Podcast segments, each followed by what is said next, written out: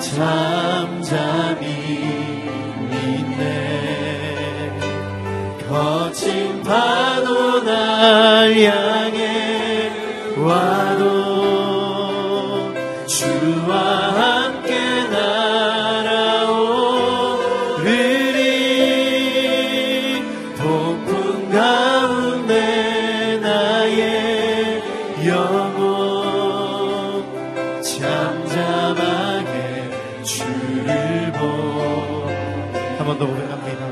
主名がり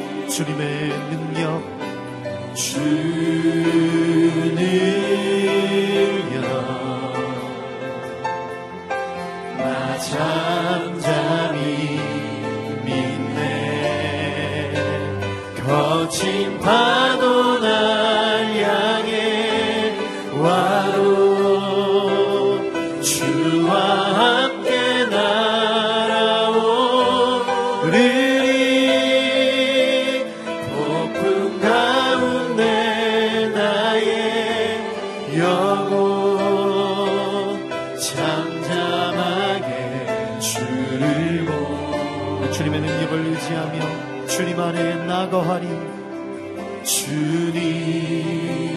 아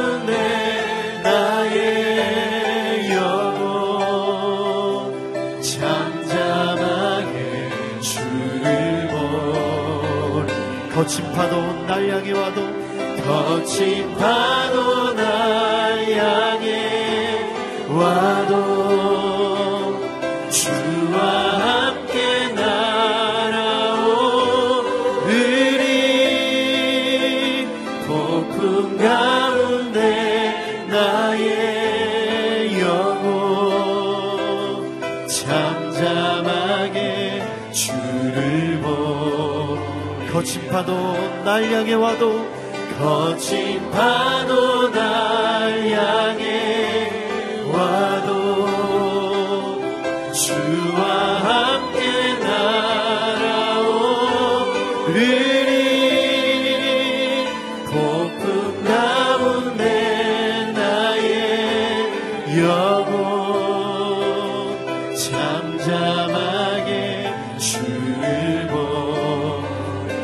그의 이름 예수.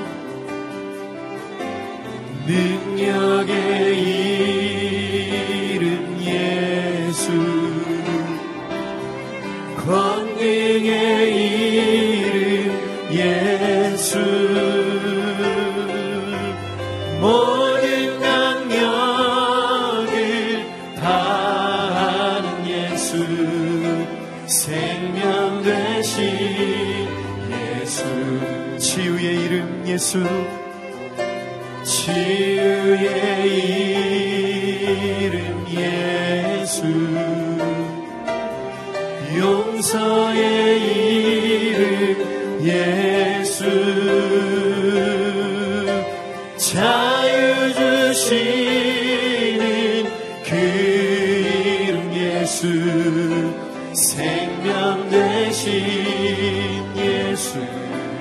거룩한 이름 예수.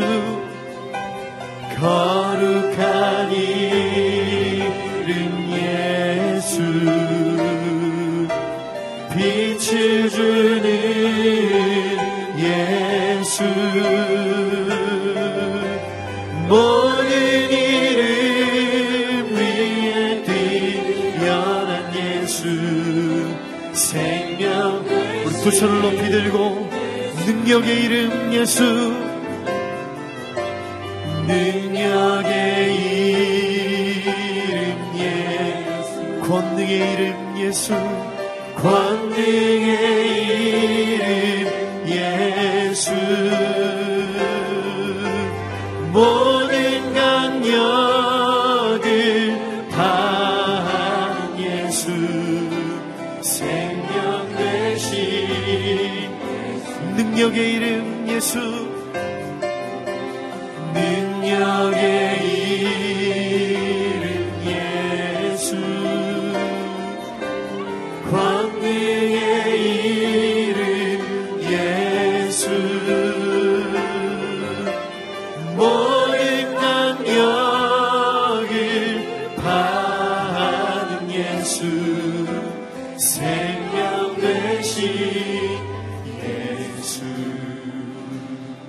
이름 위에 뛰어나신 주님, 주의 성전에 나와 주님의 품에서 영원한 기쁨과 평안을 소망하는 주의 백성들에게 성령의 충만함을 더하여 주옵소서.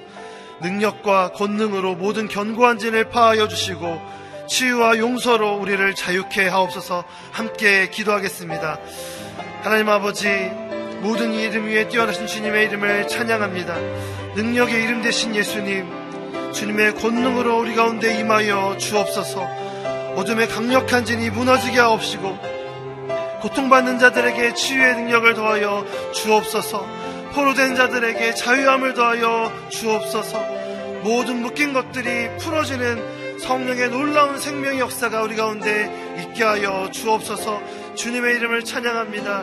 능력 되신 주님을 찬양합니다. 우리의 소망 되신 주님의 이름을 찬양합니다. 이 시간 가운데 거룩한 성령으로 가운데 임하여 주옵소서. 주님의 놀라운 생명의 역사가 있게 하여 주옵소서. 주의 말씀으로 새롭게 하여 주옵소서.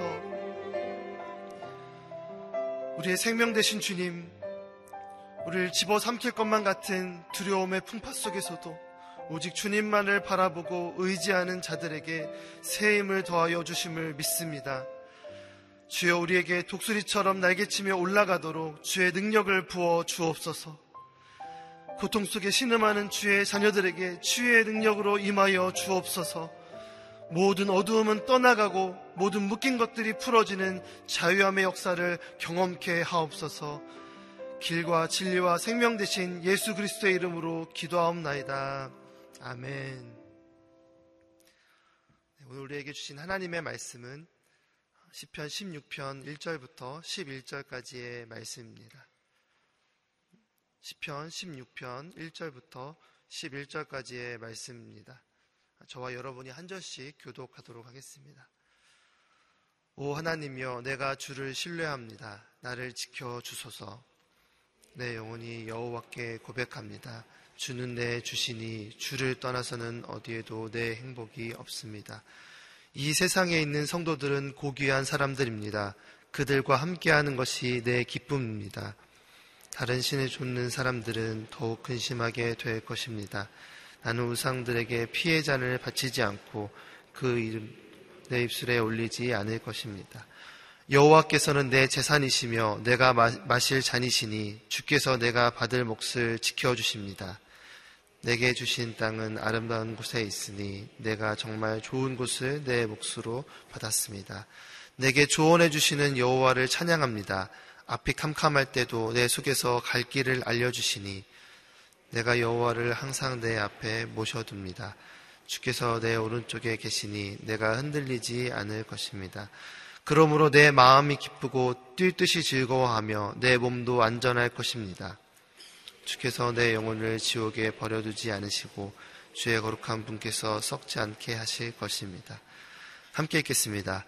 주께서 내게 생명의 길을 보여주시리니 주 앞에서는 기쁨이 항상 넘칠 것이요 주의 오른손에는 영원한 즐거움이 있을 것입니다. 아멘. 충만한 기쁨의 비결 주님을 늘 내 앞에 보심이라는 제목으로 이상중 목사님께서 하나님의 말씀 선포해 주시겠습니다.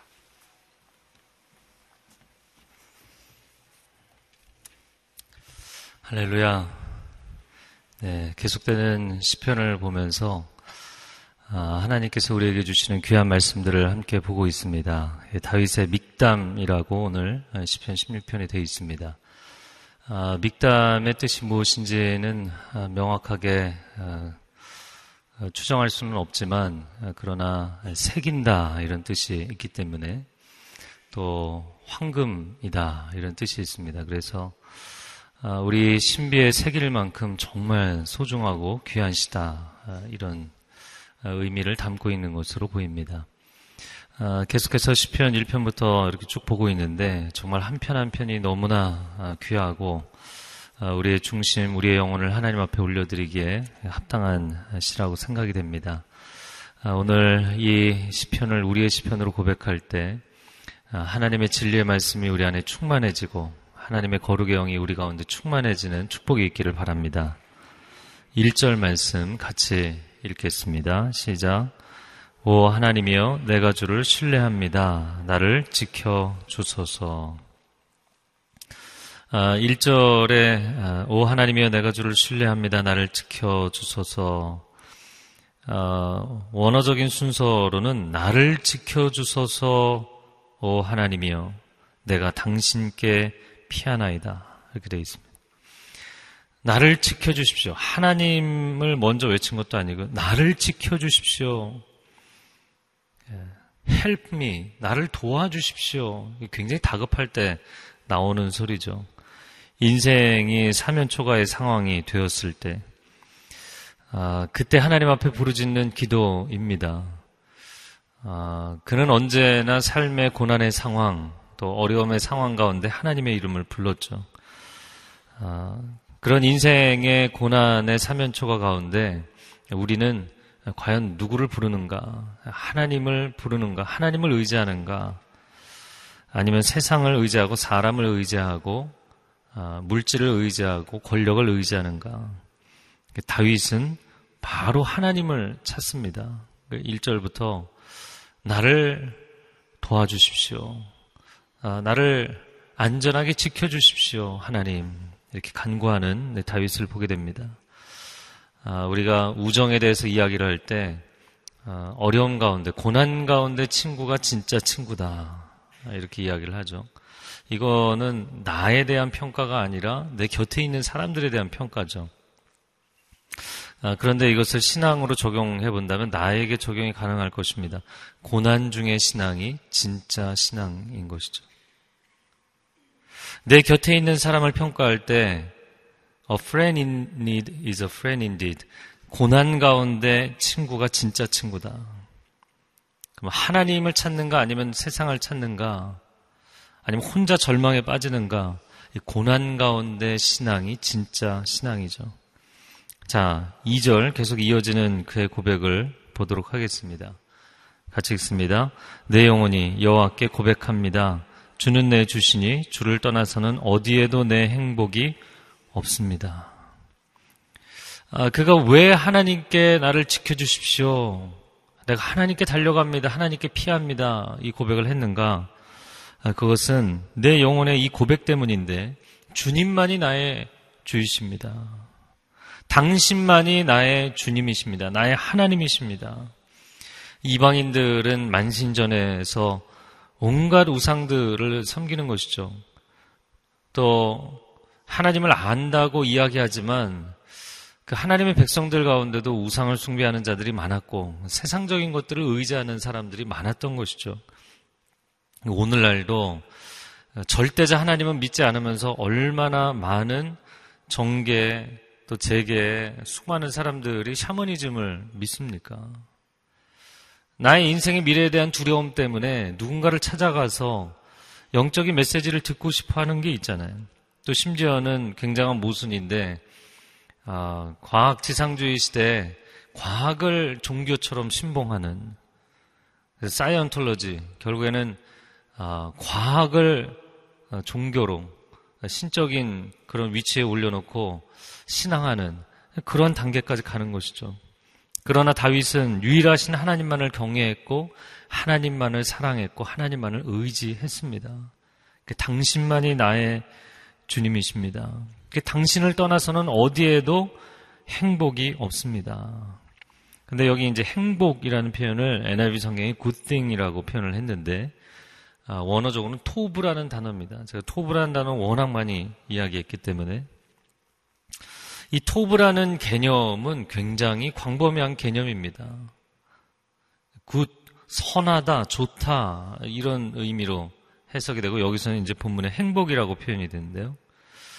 아, 좋고 나쁨에 있어서 좋음을 이야기하는 것이죠. 하나님이 보시기에 좋았더라. 하나님 보시기에 좋았더라. 그 토브입니다.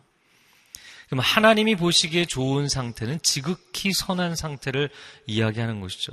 근데 선하다라는 것은 단순히 좋고 싫음, 좋고 나쁨의 문제가 아니라 옳고 그름에 있어서도 옳음을 이야기하는 것입니다.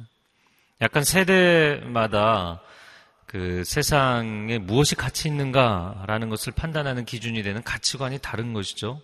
근데 그 가치 판단의 기준이 구세대는 옳고 그름을 기준으로 판단하고 신세대들은 딱 봤을 때 좋으냐 싫으냐 이게 좋으냐 싫으냐의 문제로 판단을 하는 것이죠.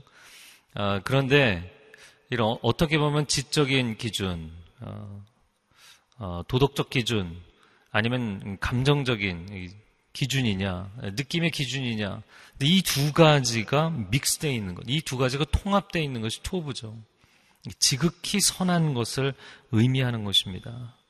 하나님은 옳은 것을 기뻐하시는 하나님이시죠.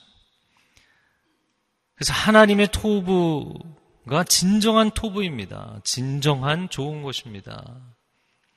여러분 아멘이신가요? 그래서 말씀을 나의 심령 가운데 새기고 이 말씀이 나의 인생의 가치 판단 기준이 되고 나의 지적인, 정서적인, 의지적인 기준이 되는 것은 굉장히 중요한 것이죠. 세상 사람들이 판단하는 좋고 싫음, 이게 좋으냐 나쁘냐 이런 기준과는 다른 차원의 것이죠. 당신만이 나의 주님이시기 때문에 주님 외에는 내 인생에 선이 없습니다. 이것은 행복을 의미하기도 하지만 바른 길, 옳은 길, 선한 길을 의미하기도 하는 것이죠. 그리고 그 선을 떠나면 진정한 행복과 기쁨도 없는 것이죠. 이 고백을 다윗이 하나님 앞에 드리고 있어요. 말하자면 그는 유일신 사상, 오직 하나님 한 분이십니다. 라는 것이 자기의 내면의 중심의 고백이었던 것입니다. 자, 3절 말씀 같이 읽겠습니다. 이 세상에 있는 성도들은 고귀한 사람들입니다. 그들과 함께하는 것이 내 기쁨입니다. 갑자기 개인적인 고백을 하다가 왜 세상에 있는 성도들을 찾았을까요? 그것은 아, 인생이 고난 가운데 빠지면 시야가 좁아지죠. 고난은 인생의 시야를 좁히는 그런 역기능을 합니다. 인생의 시야가 좁아지면 로뎀나무 아래에서 아, 죽고자 했던 죽기를 간구했던 엘리야와 같은 심령이 됩니다. 그 하나님의 산 호렙의 불림을 받아서도 아, 내가 우상 숭배자들을 향하여서 대적하여 싸웠지만 이게 무슨 소용이 있습니까? 이제는 나밖에 남지 않았습니다. 이렇게 이야기했죠. 그때 하나님이 그에게 뭐라고 말씀하시나요? 몇 명이 더 있다고요? 바알에게 무릎 꿇지 않은 7천인을 내가 두었다. 할렐루야. 인생이 고난 가운데 빠지면 나 홀로 이 어려움을 당하는 것 같아요. 아무도 모르고 나 혼자 이 어려움을 당하는 것 같아요. 시야가 굉장히 좁아지죠. 다윗이 하나님 앞에 도움을 구하고 다윗이 하나님 앞에 당신밖에는 없습니다. 라는 고백을 하니까 이제 약간 영혼의 숨통이 트인 거예요. 이 시편을 보면 이렇게 단순히 글만 볼 것이 아니라 그의 영적인 상태가 한 절 한 절 달라지는 게 보입니다. 3절에 가서 이제 좀 숨을 쉬고 둘러보니까 성도들이 있어요. 세상이 악하고 어둡고 너무나 세속적이지만 너무나 비뚤어지게 불합리하게 돌아가고 있지만 그 가운데 성별되어 구별되어 살아가는 하나님의 백성들이 있는 줄로 믿습니다. 그들을 바라보니까 너무나 귀한 거예요. 이사야 49장 5절 말씀에 나는 여호와께서 보시기에 존귀한 자가 되었다. 하나님이 보시기에 너무나 귀한 사람들인 것이죠. 어, 여러분의 평생에 가는 믿음의 걸음 가운데 귀한 기도의 동역자들, 신앙의 동역자들이 있게 되기를 주님의 이름으로 축복합니다. 너무나 감사한 것이고 그들과 함께하는 것이 나의 기쁨입니다. 4절 말씀 같이 읽겠습니다. 다른 신을 좇는 사람들은 더욱 근심하게 될 것입니다. 나는 우상들에게 피해 잔을 바치지 않고 그 이름들도 내 입술에 올리지 않을 것입니다. 이 우상 숭배자들은 근심이 더하게 될 것이다. 왜 그럴까요? 우상이 그들의 인생의 근심의 문제를 해결해 주지 못하기 때문에.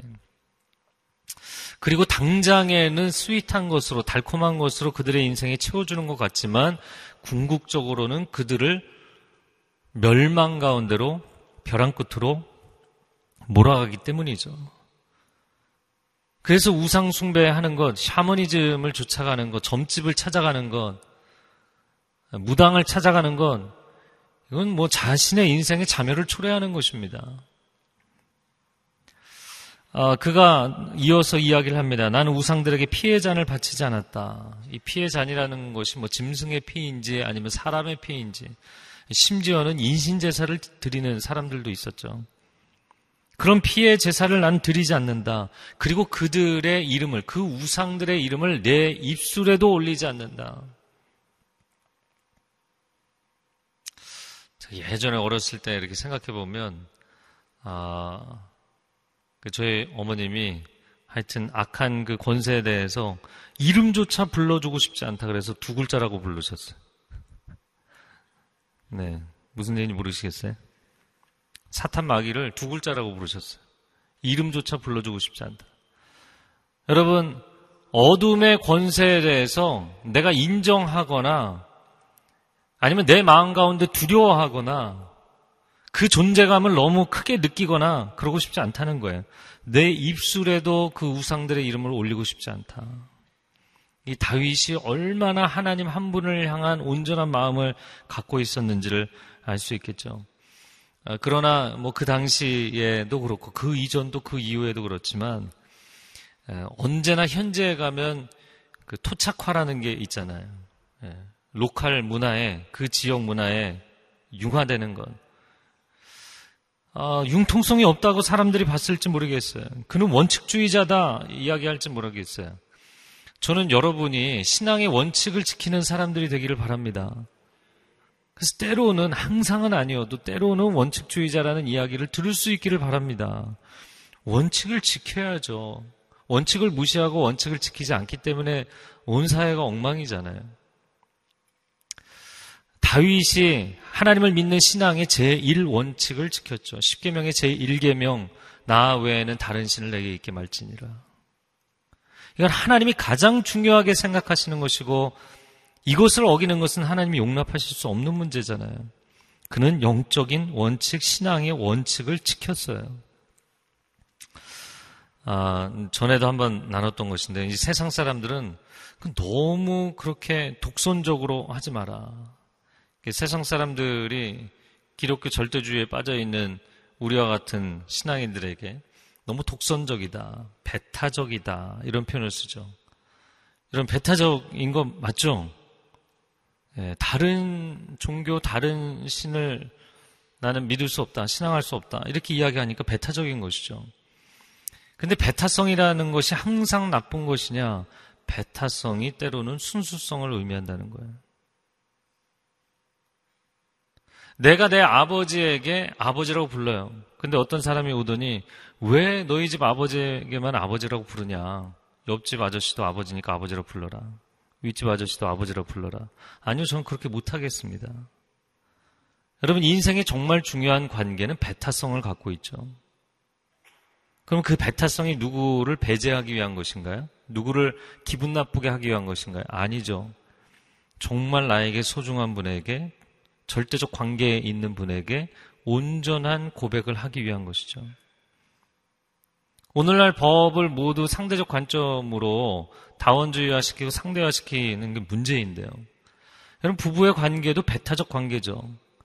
제3자가 개입하는데 뭐 누구든 제3자든 제4자든 누구든 간에 괜찮지 않냐. 다 사랑의 관계 모두 사랑하면 되지. 아니요. 배타성이라는 것은 순수성을 의미하는 것입니다. 저는 여러분이 하나님과의 관계에 있어서 배타적인 신앙 고백을 하는 것, 그것이 여러분의 인간관계에 있어서도 상당히 큰 영향력을 미치게 될 거라고 봐요. 왜냐하면 하나님 의지하다가 에이, 좀 어려우면 뭐 세상도 의지하고 사람도 의지하고 물질도 의지하고 뭐 편법도 쓰고 영성이 무너지는 사회는 반드시 도덕성이 따라서 무너지게 돼 있어요. 원칙을 영적 원, 원리와 원칙을 무너뜨리면 삶의 원리와 원칙들이 따라서 무너지게 돼 있어요. 어느 나라 역사나 마찬가지예요. 그것이 또 북이스라엘의 역사가 보여주는 것이고요. 이 나라의 영성이 회복되기를 바랍니다. 하나님을 경외하는 하나님을 전심으로 예배하는 그리고 하나님의 말씀을 절대적으로 소중하게 여기는 신앙 고백이 이 영적인 부흥의 운동이 교회 안에서부터 일어나게 되기를 축복합니다. 그래야만 세상에 소망이 있는 것이죠. 자, 5절 말씀 같이 읽겠습니다. 시작. 여호와께서는 내 재산이시며 주께서 내가 받을 몫을 지켜 주십니다. 자, 여호와께서 나의 재산이시다. 당신만이 나의 기업이 되신다. 분기시 되신다. 이런 표현이거든요. 그것으로도 모자라서 나의 마실 잔이 되신다. 우리가 찬양하잖아요. 나의 잔을 높이 듭니다. 나의 잔을 채워 주십시오. 여러분 다윗은 나의 잔을 채워 달라고 얘기를 안 하고 있는 거예요. 하나님 내 잔을 좀 채워주십시오. 이 얘기를 하고 있는 게 아니고요. 이미 당신이 나의 잔이십니다. 나의 기업을, 나에게 기업으로 주실 땅을 내게 좀 허락해 주십시오. 이 기도를 하는 게 아닙니다. 당신이 나의 기업이십니다. 근데 저희 보면서, 야, 참 이상한 사람이다. 왜냐면 다윗은 유다지파잖아요. 게다가 다윗은 왕이 된 사람이잖아요. 자기 폴션이 자기 분깃이 명확하게 있는 사람이잖아요. 또 수많은 전쟁에서 승리를 했기 때문에 엄청나게 많은 전리품들을 얻은 사람이잖아요. 게다가 영토를 견고하게 넓히고 어, 주변 민족들에게 당시에 전쟁에 승리하면 어, 주종 관계가 되기 때문에 또 조공을 정기적으로 받게 돼 있고요. 그런데 그럼에도 불구하고 그가 고백하는 것이 당신만이 나의 기업이 되십니다. 나의 분깃이 되십니다. 여기는 조금 더 현대적인 표현으로 내 재산이 되십니다. 어떻게 재산이 하나님이 내 재산이신가요? 부동산이 내 재산이고 월급이 내 재산이고 자식이 내 재산이고 건강이 내 재산이고 뭐 재능이 내 재산이고 이렇게 생각하잖아요. 정말 여러분의 신앙 고백 가운데 하나님만이 나의 재산이십니다. 이 땅에 두고 떠날 것, 썩어질 것이 아니라 영원토록 하나님만이 나의 기업이십니다. 이 고백이 있으신가요? 일반인인데 레위 지파도 아닌데 레위 지파들이나 하던 고백을 이 사람이 했다는 거예요. 어, 저는 여러분이 오늘날 레위 지파와 같이 살게 되기를 바랍니다.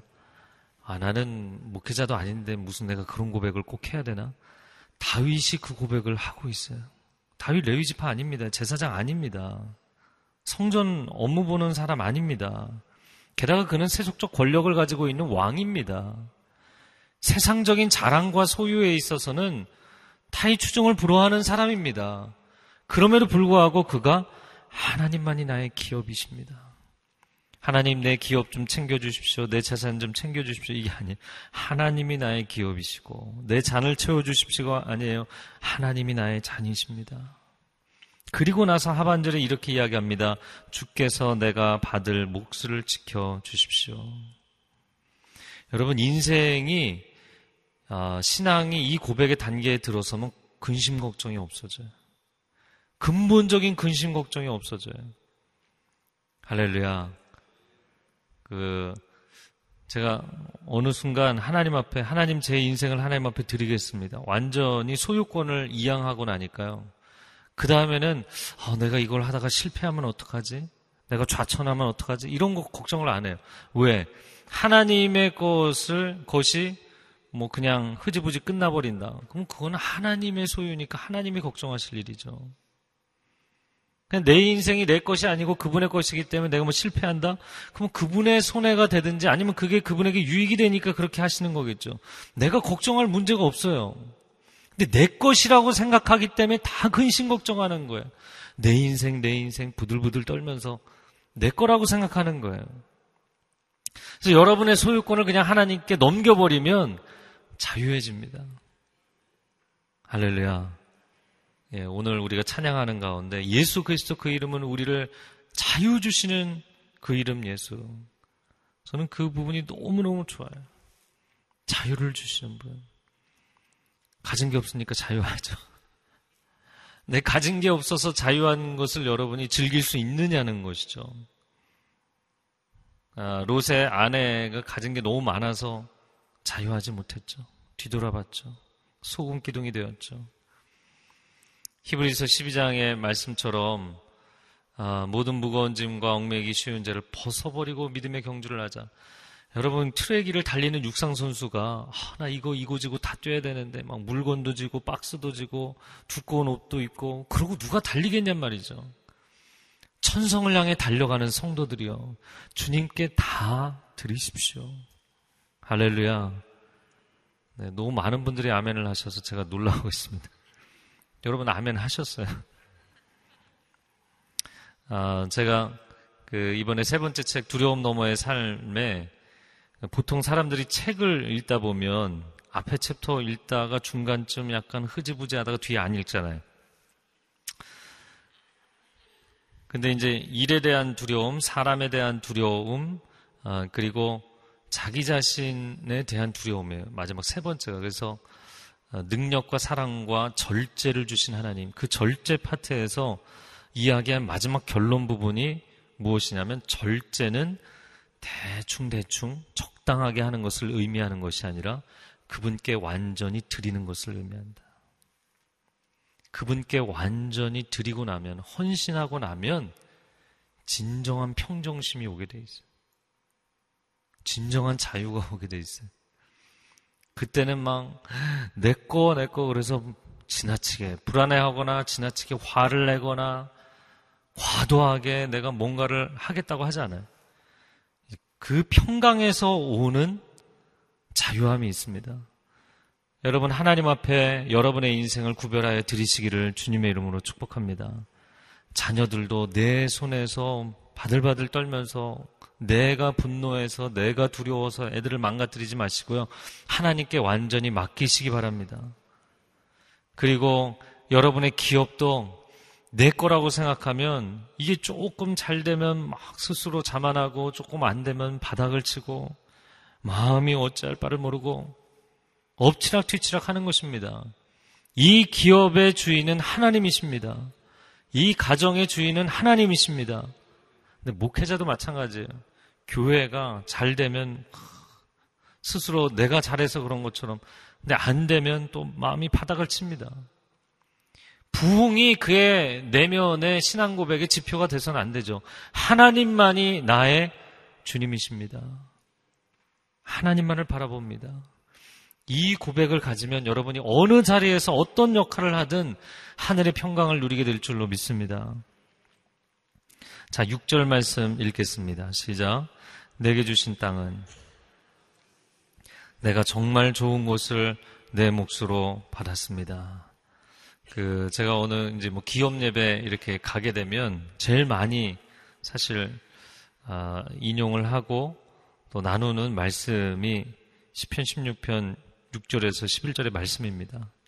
근데 내게 주신 땅이라고 표현되어 있는데 개혁 성경에는 뭐라고 되어 있냐면 내게 줄로 재어 주신 구역이 아름다우며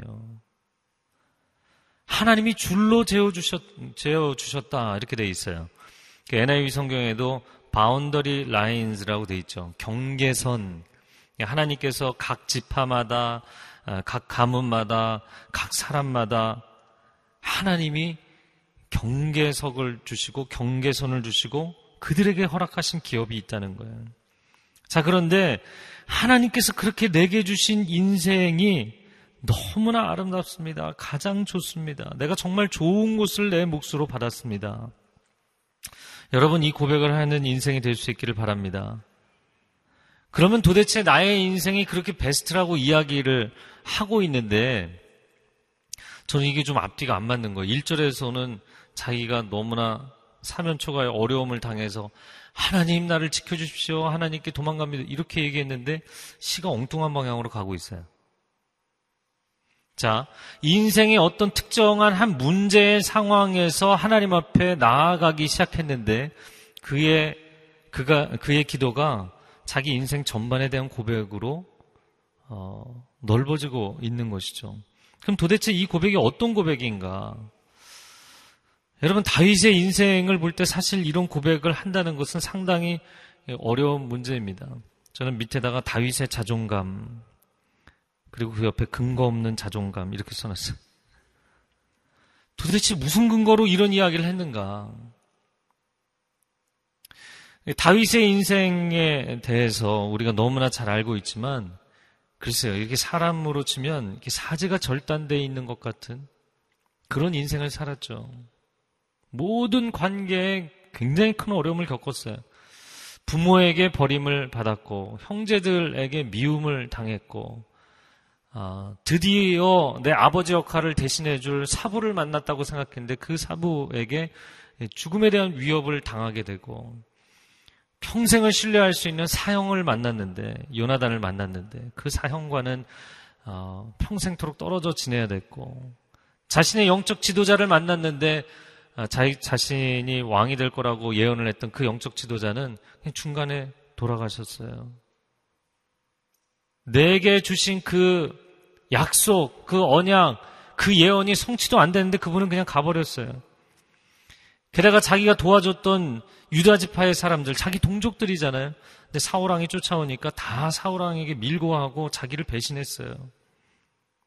백성들이 자신을 배신했어요. 그 동역자들, 동지들도 그를 배신했어요. 시글락성에서 자기 가족들이 포로로 아말렉에 잡혀왔다고 10년을 돌봐줬던 다윗을 돌로 쳐서 죽이려고 합니다. 참, 그때 사람의 마음이 비참한 거죠. 내가 도대체 인생을 뭘 살았나. 내가 이렇게 다 쏟아부어 줬는데 나를 죽이려고 그러는 거예요. 그의 첫 번째 아내 미가를 궁궐에 들어가서 어, 다시 자기에게 돌아오게 했는데 이미 딴 남자하고 살았었기 때문에 마음이 삐뚤어져 있었어요. 언약궤를 드릴 때 다윗이 열심히 춤을 추니까 창에서 바라보며 조롱했죠. 평생 독수 공방했습니다. 여러분 첫사랑과의 관계에도 끊어졌어요. 아내와의 관계가 행복하지 못했어요. 자식들이 싸워서 서로 죽이고 반란을 일으켰어요. 다윗의 인생을 보면 정말 너무너무 외로운 인생이었다.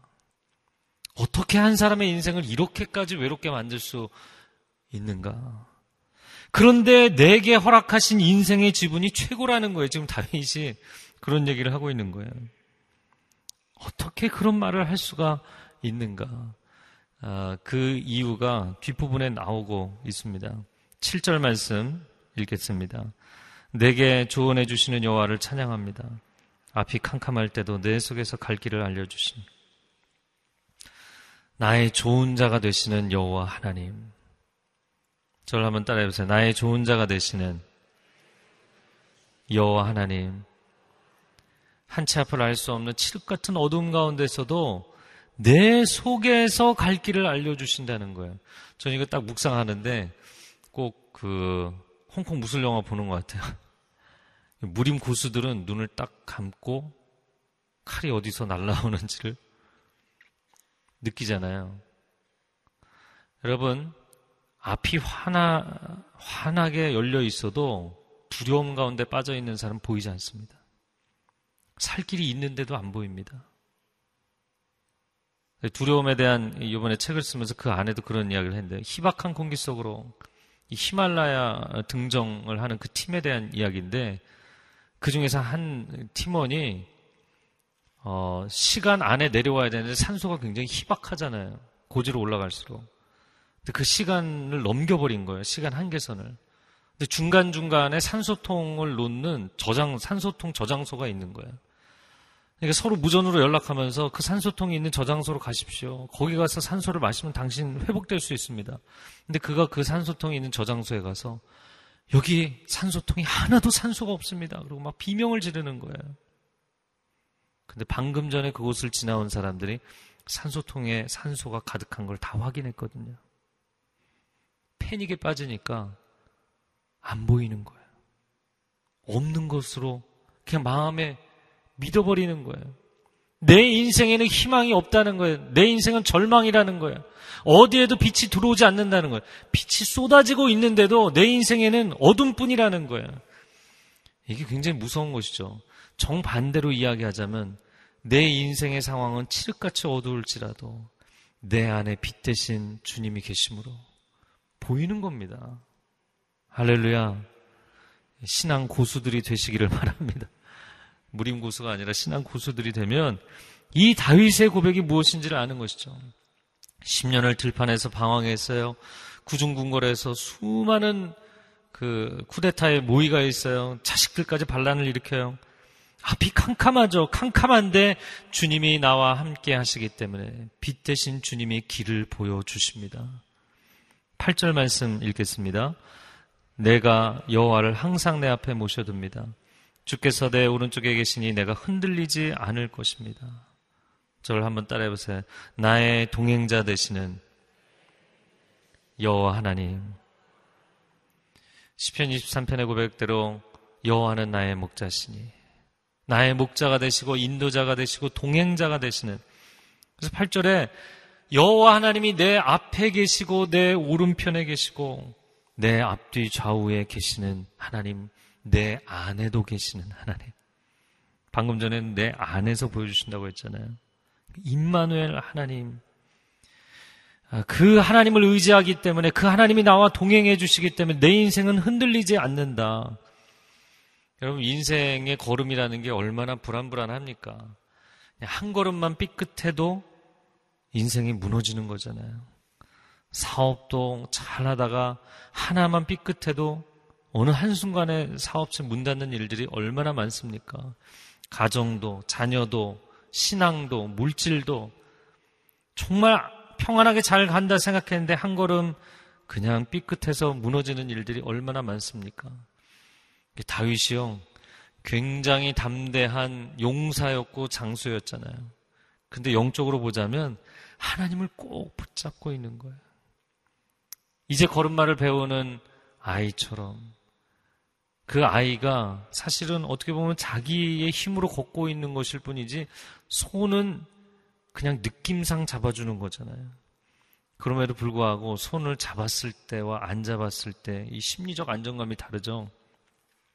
마치 주님의 손을 붙잡고 한 걸음 한 걸음을 떼는 걸음마를 하는 아이처럼 주님을 내 앞에 모시고 내 오른편에 모시고 내 안에 계시는 하나님. 하나님이 나와 함께 하시니 내 인생은 흔들리지 않을 것입니다. 자, 구절 말씀 읽겠습니다. 그러므로 내 마음이 기쁘고 내 몸도 안전할 것입니다. 자, 원어적으로는 사실 세 문장으로 되어 있습니다. 내 마음이 기쁘고 내 영광이 즐겁고 가끔 시편에 영광이라는 표현이 나오는데 그 영광은 보통은 영혼을 의미할 때 영광을 많이 씁니다. 내 영광, 내 영혼이 즐겁고 내 육신도 안전하리라. 영혼육이 다 주 안에서 평강을 누리리라. 할렐루야. 이건 뭐 일체 만족의 비밀이죠. 10절 말씀입니다. 읽겠습니다. 주께서 내 영혼을 지옥에 버려두지 않으시고 주의 거룩한 분께서 썩지 않게 하실 것입니다. 예수 그리스도의 부활에 대해서 증언할 때 이 구절을 인용해서 말씀하죠. 나를 죽음의 길로 몰아세우지 않으실 것입니다. 나를 사망에서 건져주실 것입니다. 11절 읽겠습니다. 시작. 주께서 내게 생명의 길을 보여주시리니 주 앞에서는 기쁨이 항상 넘칠 것이요 주의 오른손에는 영원한 즐거움이 있을 것입니다. 10절에 사망의 길이 아니라 11절에 생명의 길을 보여주시는 주님. 그래서 그가 고난 가운데 하나님께 피신했는데 하나님께 피신해서 막 찬송을 하는 거예요. 마치 그런 것이죠. 아까도 등반 이야기를 했는데 험한 산을 등반을 하다가 갑자기 막 눈보라가 눈 태풍이 몰아닥친 거예요. 어, 그런데 어, 그 산 한가운데 동굴이 있어서 그 동굴 안에 들어가서 안전하게 피신해 있으면서 너무나 평안한 거죠.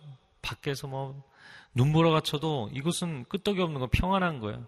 그 평안함 가운데 기쁨의 찬양을 그가 부르고 있는 것입니다. 아, 사랑하는 성도 여러분, 인생의 고난의 시간을 지나간다 할지라도 주 안에 거하면 평강이 있는 줄로 믿습니다. 제가 쭉 오늘 말씀 가운데 중간 부분에서 아, 문제 제기했던 거 다윗이 내게 줄로 재워주신 구역이라고 돼 있는데 어떤 구체적인 땅을 이야기하는 것이 아니고요. 사실은 자신의 인생을 이야기하는 것입니다. 여러분이 여러분의 인생을 살아가는 것에 만족이 있으십니까? 저는 오래도록 불만이었어요. 아, 나는 왜 이렇게 생각이 많을까? 제가, 제가 두려움이 많고 근심 걱정이 많아서 두려움에 관한 책을 썼거든요. 왜 나는 이렇게 근심 걱정이 많을까? 난 왜 이렇게 예민할까? 좀 내가 내가 아니었으면, 내 성격이 아니었으면, 나는 좀 더 인생의 편한 길로 왔으면, 왜 이렇게 힘들고 험난하고 좁은 길을 와야 됐을까? 근데 다윗이 근거 없는 자존감이라고 이야기하는 게요. 세상에서 가장 외롭고 가장 힘든 인생을 살았는데 내 인생을 다른 사람의 생과 바꾸지 않겠다는 거예요. 나는 내가 걸어온 길이 너무나 감사하다는 거예요. 근데 그가 감사하는 것은 그의 삶의 어떤 고난의 상황들을 갖고 이야기하는 것이 아닙니다. 어떠한 상황에서도 하나님이 나와 함께 해주셨기 때문에 이 한 가지를 고백하는 거예요. 하나님만이 나의 기업이시고 하나님만이 나의 기쁨이시고 하나님만이 나의 인도자이시고 하나님만이 나의 좋은 자이시고 하나님 하나님 하나님 하나님 나의 평생에 어려서부터 목동 시절부터 지금까지 늘 하나님은 나를 버리지 않고 내 곁에 계셨기 때문에 내가 인생의 어떤 구간을 지나왔는지는 중요하지 않습니다. 하나님과 함께 걸어왔다는 것이 중요합니다. 내게 이런 인생을 허락해 주신 하나님께 감사합니다.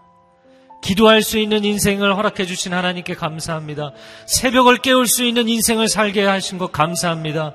하나님을 경외하고 사랑할 수 있는 인생을 살게 하신 것 감사합니다. 내게 줄로 재워주신 이 인생의 걸음걸음이 최고의 인생이었습니다. 이 시간 우리가 이 고백을 함께 하나님 앞에 드렸으면 좋겠습니다. 우리가 천성문 앞에 서게 될 때, 하나님, 제가 이 땅에서 최고의 인생을 살다 왔습니다. 내가 업적이 많았어도 아니고, 내가 하나님 앞에 자랑할 것이 많았어도 아니고, 늘 하나님 의지하고 하나님 붙잡고 여기까지 왔습니다. 하나님이 나와 함께 해주셨습니다. 함께 이 고백으로 주님 앞에 고백하겠습니다. 사랑하는 주님 감사합니다. 다윗의 고백이, 다윗의 신앙의 이 참된 고백이 우리의 신앙의 고백, 인생의 고백인 것을 주님 앞에 올려드립니다. 주님 기뻐 받아 주옵소서. 고난 가운데 있을지라도 외로움 가운데 있을지라도 어두움 가운데 있을지라도 척박한 길을 걸어갈지라도 가시밭길을 걸어갈지라도 광야길을 걸어갈지라도 주님이 나와 함께 하시오니 내게 줄로 재워주신 구역이 너무나도 아름답습니다.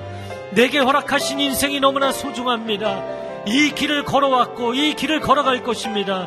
주님 나의 조언자가 되시고 주님 나의 인도자가 되십니다. 나의 평생에 주님이 나와 함께 하실 것입니다. 나의 평생의 선하심과 인자심이 정령 나를 따를 것입니다. 할렐루야 하나님 감사합니다. 좋으신 하나님. 어찌 보면 세상에서 가장 힘들고 외로운 인생을 살았던 다윗이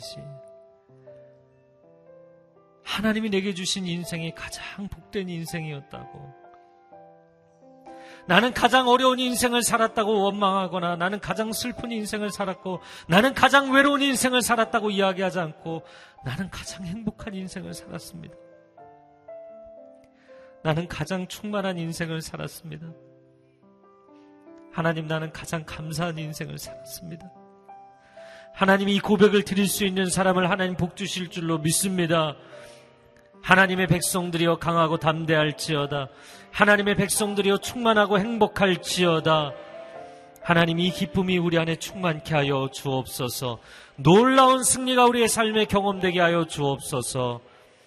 이제는 우리 주 예수 그리스도의 은혜와 하나님 아버지의 극진하신 사랑하심과 성령의 교통하심이 다윗의 이 영혼 깊은 곳의 고백이 나의 고백이라고 주님 앞에 올려드리며 나아가는 귀한 하나님의 사람들 위에 이들의 소중한 가정과 일터 위에 그리고 특별히 입시를 준비하고 있는 귀한 우리 수험생 자녀들을 위해 땅끝에서 죄 복음을 증거하는 선교사님들 가정과 사역 위에 이제로부터 영원토록 함께하여 주시기를 간절히 축원하옵나이다. 아멘.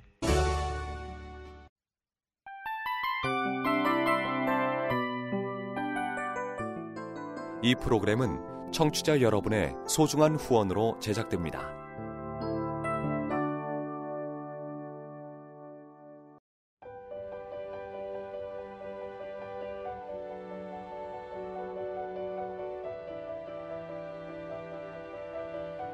세상에는 수많은 교회들이 있지만 더 깊이 있는 말씀 강해를 찾기 위해 크기로만 교회를 선정하지 않습니다. 보다 좋은 영적 콘텐츠를 더 많이 나누기 위해 방송비를 받지 않습니다.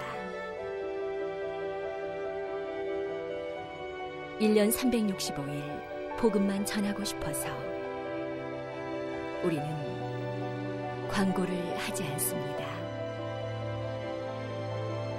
온누리의 복음을 땅끝까지 CGN TV와 함께 땅끝 성교사가 되주세요.